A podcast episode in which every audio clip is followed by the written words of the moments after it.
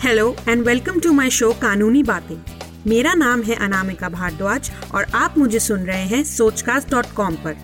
मैं एक practising advocate और सर्टिफाइड मीडिएटर हूँ। मैंने पिछले ही साल अपनी मास्टर्स ऑफ़ लॉ कंप्लीट की है और अब मैं कोर्ट्स में प्रैक्टिस करती हूँ। इस शो में मैं आपसे ऐसी कानूनी बातें आसान भाषा में डिस्कस करूँगी जो एक आम नागरिक को पता होनी चाहिए और जो कभी भी किसी के भी काम आ सकती है।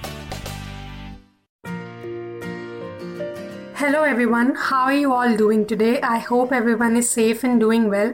मेरा आज का टॉपिक जो डिस्कशन का होगा वो है डोमेस्टिक वायलेंस एक्ट ये एक्ट आया था 2005 में. इस एक्ट का पूरा नाम है protection of women from domestic violence act domestic violence यानी घरेलू हिंसा. क्या होता है डोमेस्टिक वायलेंस और क्या क्या आता है डोमेस्टिक वायलेंस में?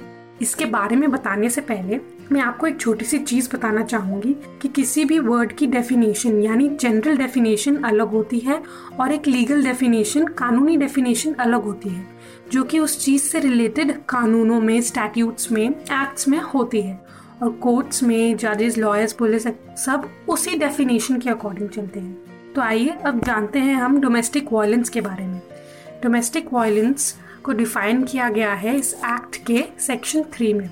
ऐसा कोई भी एक्ट या ओमिशन जो किसी भी वुमेन के फ़िज़िकल या मेंटल वेलबींग को हार्म करता है, यानी नुकसान पहुंचाता है, या फिर ऐसी इंजरी पहुंचाता है उसकी बॉडी को, उसके बॉडी ऑर्गन्स को या लिम्स को, उसकी हेल्थ के खिलाफ होता है हेल्थ के या सेफ्टी के खिलाफ होता है ऐसा एक्ट वो सब डोमेस्टिक वायलेंस के अंदर आता है। ऐसा कोई भी धमकाना, किसी भी चीज़ से रिलेटेड धमकाना, डराना हैरिस करना या डाउरी के लिए डराना, धमकाना, डाउरी मांगना, ये सब डोमेस्टिक वायलेंस के अंदर आता है या किसी भी तरह की फ़िज़िकल या मेंटल इंजरी देना, ये सब डोमेस्टिक वायलेंस के अंदर आता है। इससे रिलेटेड आपको डिटेल में मैं थोड़ा आगे समझाऊँगी, लेकिन उससे पहले मैं आपको बताना चाहती हूँ कि कौन केस फ़ाइल कर सकता है डोमेस्टिक वायलेंस के अंदर। कोई भी अग्रीव्ड वुमेन यानी पीड़ित महिला, जो काफ़ी टाइम से एक डोमेस्टिक रिलेशनशिप में रह रही हो और उससे ये सब उसके साथ ये सब वॉयलेंस हो रही हो तो वो ये केस फ़ाइल कर सकती है। या फिर किसी को लगता है कि उसके अराउंड किसी महिला को ज़रूरत है कि उसके साथ ये सब चीज़ें हो रही हो तो उसके बिहाफ पे वो कोई और भी केस वगैरह फ़ाइल कर सकता है। या फिर डिस्ट्रिक्ट ऑफ़िस अपने पास के डिस्ट्रिक्ट के प्रोटेक्शन ऑफिसर पे जाके ये कंप्लेन कर सकता है। या किसी सर्विस प्रोवाइडर के पास जाके। सर्विस प्रोवाइडर्स क्या होते हैं? एन वगैरह जो इसी चीज़ के लिए, जो महिलाओं की उसके लिए होते हैं या वुमेन की हेल्प के लिए एन होते हैं बहुत सारे, जो स्टेट गवर्नमेंट के अकॉर्डिंग रजिस्टर्ड होते हैं, उनमें जाके ये इन्फॉर्मेशन दे सकता है। अब इसमें मैंने आपको बताया कि कोई भी पीड़ित महिला जो डोमेस्टिक रिलेशनशिप में रह रही हो, अब डोमेस्टिक रिलेशनशिप क्या होता है? डोमेस्टिक रिलेशनशिप का मतलब है जब दो लोग एक संबंध में, एक साथ, एक घर में बहुत समय से रह रहे हो उसे डोमेस्टिक रिलेशनशिप कहते हैं। वो दो लोग रिलेटेड होने चाहिए बाय इधर मैरिज शादी से रिलेटेड होने चाहिए बाय अडॉप्शन या रिलेशन होना चाहिए उनका बाय फैमिली मेंबर्स काफ़ी लोग शादी करके जॉइंट फैमिली के साथ रहते हैं ये सब, या फिर ब्लड रिलेशंस के थ्रू और इसी में एक और चीज़ ऐड हुई थी एक कोर्ट केस के थ्रू वो है लिव इन रिलेशनशिप्स यानी आप लिव इन रिलेशनशिप्स भी डोमेस्टिक वायलेंस के अंदर आ, आ सकते हैं। लेकिन लिव इन रिलेशनशिप्स की कुछ कंडीशंस दी थी कोर्ट ने। एक रिलेशनशिप सिर्फ़ तभी लिव इन रिलेशनशिप माना जा सकता है जब ये कुछ कंडीशंस से मिलता हो। दोनों लोग एक हस्बैंड वाइफ की तरह रह रहे हों। भले ही शादी ना हुई हो, लेकिन हस्बैंड और वाइफ की तरह अपनी ड्यूटीज़ कर रहे हो रह रहे हों। साथ में एक शेड हाउस में रह रहे हों। दोनों की लीगल एज ऑफ़ मैरिज होनी चाहिए। दोनों अपने कंसेंट से, अपनी मर्ज़ी से, अपनी स्वेच्छा से रह रहे हों और वो क्वालिफाई करने चाहिए मैरिज के लिए। तो और एक घर में काफ़ी समय से रह रहे हो, उसको लिव इन रिलेशनशिप्स में माना गया है। ये सारी चीज़ें रिलेशनशिप्स डोमेस्टिक रिलेशनशिप में आते हैं। आइए, अब मैं आपको डोमेस्टिक वायलेंस के अंदर किस किस तरह के अब्यूज हैं, उसको थोड़ा डिटेल में बताती हूँ। पहला टाइप का अब्यूज जो होता है, वो है फ़िज़िकल अब्यूज फ़िज़िकल अब्यूज माने फ़िज़िकल फोर्स यूज़ करना अगेंस्ट अ वुमेन जो कि उस वुमेन को फिजिकली उसकी बॉडी को इंजर या हर्ट करता हो। मारना पीटना या फिर हर्ट करने की धमकी देना या फिर वुमेन को किसी भी, यानी महिला को किसी भी डेंजरस प्लेस पर छोड़ देना, जिससे उस महिला को खतरा हो या फिर वेपन्स का इस्तेमाल करना, किसी भी तरह के हथियारों का इस्तेमाल करना, डराने, धमकाने के लिए किसी भी तरह से महिला को फोर्स करना या फिर डराना कि वो अपने मैट्रिमोनियल घर को छोड़कर वापस आए या छोड़ दे या फिर उसके बच्चों को हर्ट करना, ये सब फ़िज़िकल अब्यूज में माना जाता है। मारना, पीटना बॉडी को हर्ट करना, या किसी तरह से डराना, धमकाना, या फिर कुछ ना ही करना, उसे कहीं ऐसी जगह पर छोड़ देना जहाँ वो उसके लिए डेंजरस हो, उसकी जान को खतरा हो सकता है, ये सब फ़िज़िकल अब्यूज में आता है। नेक्स्ट जो अब्यूज होता है वो है सेक्सुअल अब्यूज सेक्सुअल अब्यूज में क्या क्या आता है? किसी भी तरह का फ़िज़िकल फोर्स का यूज़ जो कि इंक्लूड करता है कोई भी ऐसा काम जो वुमेन नहीं करना चाहती, उसे करने के लिए फ़िज़िकल फोर्स का इस्तेमाल करना या फोर्स करना ऐसी कोई भी अनसेव या डिग्रेडिंग सेक्सुअल एक्टिविटी करने के लिए महिला को फोर्स करना। इसमें इंक्लूड होता है वुमेन को सेक्सुअल नेम्स से बुलाना या फिर किसी तरह के हथियार या ऑब्जेक्ट्स को यूज़ करना ड्यूरिंग सेक्स या फिर फोर्स्ड सेक्स भी सेक्सुअल अब्यूज में आता है। चाहे वो हस्बैंड ही क्यों ना हो या फिर उनका इंटीमेट पार्टनर ही क्यों ना हो, जिसने, जिसके साथ वो पहले कंसेंट से इंटरकोर्स करती थी। बट अब अगर फोर्स्ड हो, चाहे मैरिज में ही क्यों ना हो, वो सब सेक्सुअल अब्यूज में माना जाता है। अगले टाइप का अब्यूज है इमोशनल अब्यूज हर अब्यूज फ़िज़िकल हो, ऐसा ज़रूरी नहीं है। बहुत सी वुमेन बहुत सी महिलाएँ इमोशनल अब्यूज सहन करती हैं, जो कि इक्वली हार्मिंग हो सकता है एंड होता भी है। इमोशनल अब्यूज जैसे कि वर्बल वर्बल यानी मुँह से गाली गलोच करना, चिल्लाना नेम कॉलिंग मतलब यही गाली गलोच या आइसोलेट कर देना अपनी घर की महिला को। किसी भी तरह से उन, उनसे बात ना करना या उनको ऐसा मेंटल टॉर्चर देना या एक कंट्रोलिंग बिहेवियर रखना या इंसल्ट करना बात बात पर उसे क्रिटिसाइज करना, ऐसे हर लगातार ताकि उनके माइंड पे इफ़ेक्ट पड़े, ये बहुत इमोशनल अब्यूज में माना जाता है। इमोशनल अब्यूज के हिस्से होते हैं और ये डोमेस्टिक वायलेंस के अंदर आता है।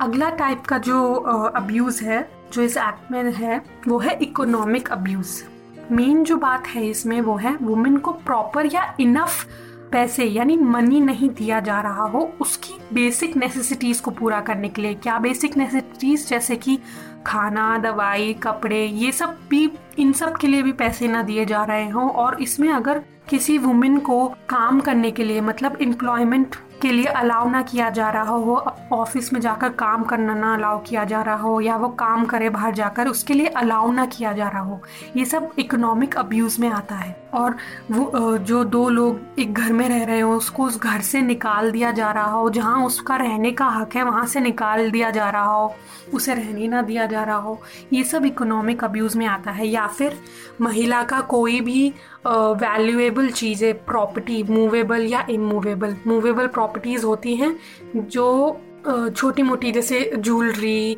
और ऐसे ही ज्वेलरी जैसी या काफ़ी ऐसी मूवेबल जो इधर से उधर मूव हो सकती है। सिंपली वो मूवेबल प्रॉपर्टी को उसकी मर्ज़ी के बिना एलिनेट कर देना या फिर इमूवेबल प्रॉपर्टी जैसे कोई घर वुमेन के नाम हो, उसको उसकी मर्ज़ी के बिना एलिनेट करना या फिर महिला के नाम पर कोई वैल्यूएबल शेयर्स हो या वैल्यूएबल चीज़ें हो ये सब चीज़ें जिनको स्त्रीधन भी कहा जाता है ज्वेलरी जो अपने घर से लाती हैं सामान वगैरह वो सब उसकी मर्ज़ी के बिना उससे छीन लिया जाए या आ, उसका कुछ और बेच बेच दिया जाए तो ये सब भी इकोनॉमिकल अब्यूज में आता है इकोनॉमिक अब्यूज में आता है और ये भी डोमेस्टिक वायलेंस का हिस्सा माना जाता है। वो महिलाएँ इससे रिलीफ पाने के लिए रेमेडी पाने के लिए डोमेस्टिक वायलेंस एक्ट के थ्रू केस फ़ाइल कर सकती हैं।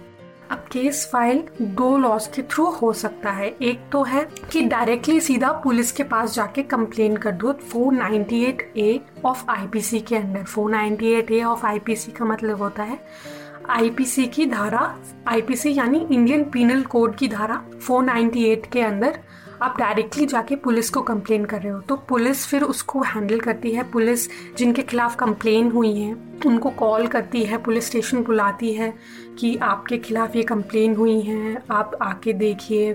फिर ये सब चीज़ें प्रोसीजर फॉलो होता है कि अगर वो नहीं आते हैं तो पुलिस अपनी इन्वेस्टिगेशन करती है, फिर जाके कहीं एफआईआर वगैरह फ़ाइल होती है। ये सब चीज़ें होती हैं। लेकिन एक इस डीवी एक्ट के थ्रू प्रोटेक्शन ऑफिसर होता है हर डिस्ट्रिक्ट में, अपने एरिया के हर डिस्ट्रिक्ट में एक प्रोटेक्शन ऑफिसर होता है, जिनको इन्हीं सब कामों के लिए ट्रेन किया होता है।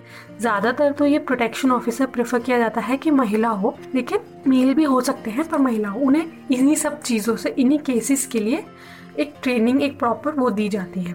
तो ये सब डीवी एक्ट के थ्रू डीवी एक्ट यानी डोमेस्टिक वायलेंस एक्ट के थ्रू प्रोटेक्शन ऑफिसर को भी इंफॉर्मेशन दी जा सकती है।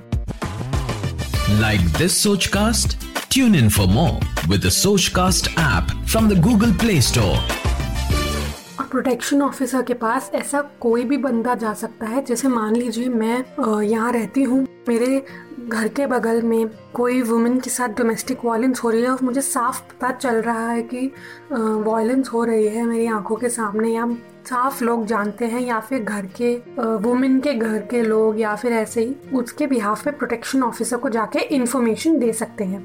जब प्रोटेक्शन ऑफिसर के पास इंफॉर्मेशन जाती है प्रोटेक्शन ऑफिसर का काम होता है जिस पीड़ित महिला के साथ ये हो रहा है, उसको जाके उसके राइट्स समझाना कि उसके पास क्या क्या राइट्स अवेलेबल हैं, वो आगे क्या क्या कर सकती हैं। और अगर वो लीगल सर्विसेज़ अफोर्ड नहीं कर सकती हैं तो उनको free legal services under legal services authority act मिलती हैं। जैसा कि मैंने आपको अपने पहले एपिसोड्स में भी बताया है। इसको सिविल केस के थ्रू हैंडल कर सकती हैं या क्रिमिनल केस भी कर सकती हैं, जो सेक्शन 498 के अंदर होता है।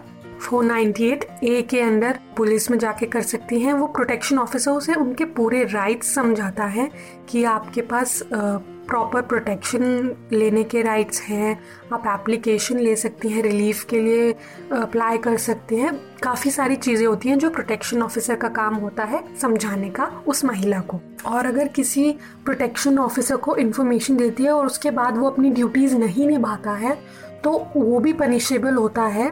उस पर फाइन भी लगता है मोनिट्री फाइन और उसको जेल भी हो सकती है। और जब एक receipt of domestic violence complain आती है प्रोटेक्शन ऑफिसर के पास तो उसके बाद राइट समझाने के बाद प्रोटेक्शन ऑफिसर का काम होता है एक डोमेस्टिक इंसिडेंट रिपोर्ट यानी डी आई आर मजिस्ट्रेट को देने का, किसको? Magistrate of first class of metropolitan और द मेट्रोपॉलिटन मजिस्ट्रेट उनको जो भी जुरिस्डिक्शन में होता है, जो भी उस एरिया के में होता है अब ये कौन से उसमें देना चाहिए जहाँ पर वो पीड़ित रह रही हो टेम्परेली या कहीं पे भी रह रही हो, वहाँ पर? या फिर जहाँ पर जिसके खिलाफ कंप्लेन करनी है, वो रह रहा हो, वहाँ पर भी कर सकते हो? या फिर जिस जगह पर डोमेस्टिक वायलेंस हुई है, उस एरिया के डिस्ट्रिक्ट उसमें भी जा सकते हैं। उस एप्लीकेशन की जो मजिस्ट्रेट को फ़ाइल की गई है प्रोटेक्शन ऑफिसर के थ्रू उसकी कॉपीज एग्रीव्ड पर्सन को मिलनी चाहिए, यानी पीड़ित पर्सन को, पीड़ित महिला को मिलनी चाहिए और उसके बाद और नियरेस्ट पुलिस स्टेशन को भी दे देनी चाहिए कि डोमेस्टिक वायलेंस हुआ है आपके एरिया में। प्रोटेक्शन ऑफिसर का काम होता है कि जो पीड़ित महिला है, उसको सारे बेनिफिट्स मिले, जो कि उसके राइट्स में और इस एक्ट में मैंशनड है। लिस्ट ऑफ़ सर्विसेज़ प्रोवाइडर्स भी उसको एन के नाम दे सकते हैं, जो कि ये सर्विस प्रोवाइडर्स का काम होता है कि ये सारे बेनिफिट्स वो दिलवा सके। Shelter home medical facilities in an area ये सब चीज़ें एस पीज एस पीज मतलब सर्विस प्रोवाइडर्स जो ये एन वगैरह स्टेट गवर्नमेंट के थ्रू रजिस्टर्ड होते हैं। और जब ये एप्लीकेशन मजिस्ट्रेट के पास चली जाती है तो मजिस्ट्रेट का आ, काम होता है वो एक डेट फिक्स करता है। डेट थ्री डेज़ के अंदर अंदर फिक्स करता है। जो रिसिप्ट होती है एप्लीकेशन की, उससे थ्री डेज़ के अंदर अंदर वो एक डेट फिक्स करता है। सारा प्रोसीजर और ये सारा केस डिस्पोज ऑफ़ कानून के अकॉर्डिंग तो 60 डेज़ के अंदर हो जाना चाहिए। लेकिन इंडियन जुडिशरी में हमारे में टाइम लगता है तो ये खिंच जाते हैं, ये प्रोसीडिंग्स लीगल प्रोसीडिंग्स काफ़ी टाइम ले लेते हैं, लेकिन कानून के अकॉर्डिंग इनको 60 डेज़ के अंदर अंदर हो जाना चाहिए।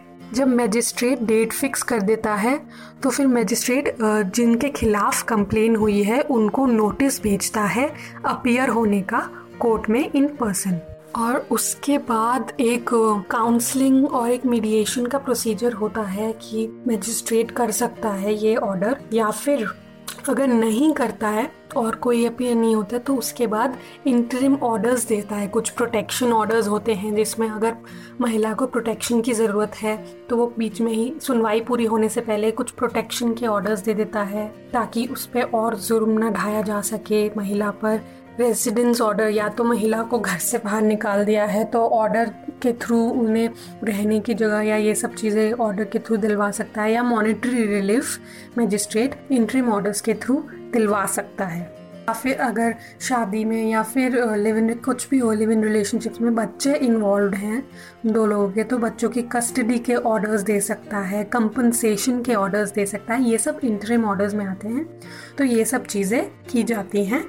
नोटिस देने के बाद और ये सब चीज़ें करने के बाद। और अगर नोटिस देने के बाद जो अक्यूज है, यानी जिसने डोमेस्टिक वायलेंस की है, जिसके खिलाफ डोमेस्टिक वायलेंस का केस हुआ है, अगर वो कोर्ट में अपियर नहीं होता है तो फिर जो मजिस्ट्रेट है, वो एक एक्स पार्टे ऑर्डर पास करती है। एक्स पार्टे ऑर्डर का मतलब होता है कि बिना सुनवाई के अपना डिसीज़न सुना देती है, अपनी सज़ा सुना देती है, या कुछ भी अपनी, जो उन्हें सही लगता है, जो भी कंडीशन होती हैं, उसके अकॉर्डिंग जो भी फैक्ट्स होते हैं, उसके अकॉर्डिंग अपनी सज़ा सुना देती है, जब जो एक्यूज है नोटिस देने के बाद भी वो अपियर नहीं होते हैं कोर्ट में। अगर वो कोर्ट में अपियर हो जाते हैं तो अपियर अपियर के बाद जैसे मैंने बताया, एक मीडिएशन एक काउंसलिंग का प्रोसीजर होता है, जिसमें फैमिलीज़ के वेलफेयर को असिस्ट असिस्ट किया जाता है थ्रू असिस्टेंट अपॉइंट होते हैं। उसके बाद ये सब चीज़ें नहीं होती है तो फिर उनको जो अक्यूज है, उनको एक रिप्लाई करना सबमिट करना होता है कोर्ट में। और उसके बाद ये प्रोटेक्शन ऑर्डर्स वगैरह जो मैंने आपको बताया इंट्रीम ऑर्डर्स होते हैं। फिर उसके बाद एविडेंस अग्रीमेंट मतलब evidence not agreement argument evidences वगैरह कोर्ट में पेश होते हैं अक्यूज के खिलाफ।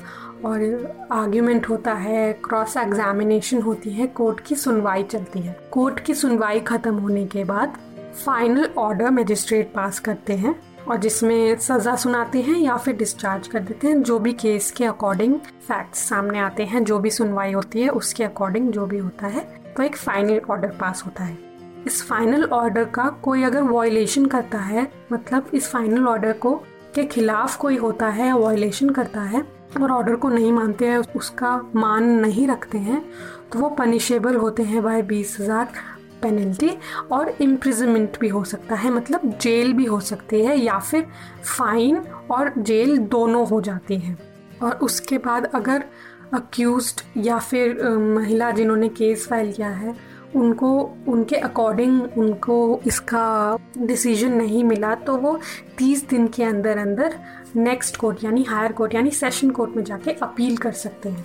तो ये सब चीज़ें थी जिसमें डोमेस्टिक वायलेंस के थ्रू एक महिला रिलीफ क्लेम्स कर सकती है और जाके अपने उसके लिए लड़ सकती है अगर वो पीड़ित है या उनके साथ कुछ गलत हो रहा है या आप अपने आसपास देखते हैं कि किसी के साथ गलत हो रहा है तो आप कैसे किसी की मदद कर सकते हैं अपने एरिया के डिस्ट्रिक्ट के प्रोटेक्शन ऑफिसर को जाके इंफॉर्मेशन दे सकते हैं, या फिर ऐसे एन में जाके इंफॉर्मेशन दे सकते हैं तो वो एस जो होते हैं सर्विस प्रोवाइडर जो होते हैं, वो जाके उनके बिहाफ पे ये कम, ये प्रोसीजर स्टार्ट कर सकते हैं। तो ये एक मेन मेन चीज़ थी। मैं इसके साथ आपको एक और बात बताना चाहूँगी। कि कोई भी लॉ बनता तो है अच्छे इंटेंशन से, अच्छी की प्रोटेक्शन हो, महिलाओं की प्रोटेक्शन हो और ये सब, इन सब चीज़ों को माइंड में रख के बनता है। लेकिन साथ साथ कुछ क्रिमिनल माइंड्स भी होते हैं और उसका जेंडर से कोई लेना देना नहीं है, वो महिलाएँ भी हो सकती हैं। तो काफ़ी महिलाएँ, आजकल काफ़ी ऐसे केसेस हैं जिसमें कितनी महिलाएँ इस कानून का मिसयूज़ भी कर रही हैं और इनोसेंट फैमिलीज़ को परेशान करने के लिए या पैसे हड़पने के लिए या काफ़ी कोई भी रीज़न हो सकता है, उसके लिए इस कानून का सबसे ज़्यादा मिसयूज़ भी होता है। क्योंकि क्या होता था सेक्शन 498 ए में क्रिमिनल केस बनता है और क्रिमिनल केस के अंदर अरेस्ट बहुत जल्दी हो जाता है। तो काफ़ी इनोसेंट फैमिलीज़ इसमें अरेस्ट भी हो रही थी। तो उसके बाद काफ़ी ऑर्डर्स आए कोर्ट के कि अब अरेस्ट ज़रूरी नहीं है। अरेस्ट करने से पहले पुलिस को इन्वेस्टिगेशन करना ज़रूरी है। अरेस्ट करने की कोई ज़रूरत नहीं है और कंप्लेन पर पुलिस जो अक्यूज है उसको पुलिस स्टेशन बुलाकर उनसे पूछताछ कर सकती हैं। उसके बाद एफआईआर करें और आगे का प्रोसीजर करें। तो अभी अरेस्ट को काफ़ी पीछे हटा दिया गया है। तो ये भी एक सच है कि इसमें काफ़ी मिसयूज़ भी हुआ है। जो चीज़ अच्छी चीज़ के लिए आई थी एक अच्छी महिला की प्रोटेक्शन के लिए आई थी। कुछ महिलाओं ने इसका बहुत मिसयूज़ भी किया है। क्योंकि महिलाओं की बातें ज़्यादा होती हैं और होनी भी चाहिए, लेकिन कहीं पर ये थोड़ा सा इनजस्टिस उन इनोसेंट लोगों के साथ भी हो जाता है इनोसेंट फैमिलीज़ के साथ भी हो जाता है, जब इस कानून का मिसयूज भी बहुत ज़्यादा होता है। और आजकल तो बहुत केसेस हैं जिसमें मिसयूज हो रहा है। ये आई थिंक आई गेस बहुत ज़्यादा misuse four ninety eight A जो है इंडियन पीनल कोड का सेक्शन वो काफ़ी मिस यूज़ भी है. तो इसका हमें ध्यान रखना है कि नाम कम से कम मिसयूज हो. सतर्क रहें हम फोकस्ड रहें कि हमारे आसपास ऐसा किसी के साथ ना हो रहा हो. हम उनकी चाहे तो मदद करें. किसी भी महिला के साथ ऐसा हो रहा हो, जो महिलाएँ ज़्यादातर अपनी जाके कंप्लेन करने की हिम्मत नहीं जुटा पाती हैं तो आप उनकी मदद कर सकते हैं, उन्हें ये सब बातें समझा कर इसी के साथ मैं आज का ये एपिसोड ख़त्म करती हूँ। Thank you for listening as always thank you very much मिलते हैं नेक्स्ट एपिसोड में। बाय आशा करते हैं कि आपको ये सोच कास्ट बहुत पसंद आया। अगर कुछ कहना है इसके बारे में तो लिखकर बताइए हमें अपने फेसबुक और इंस्टाग्राम पेज पर सोच कास्ट ढूंढिए। अगर आपको अपनी सोच दुनिया को सुनानी हो तो सोच कास्ट करो। सोच कास्ट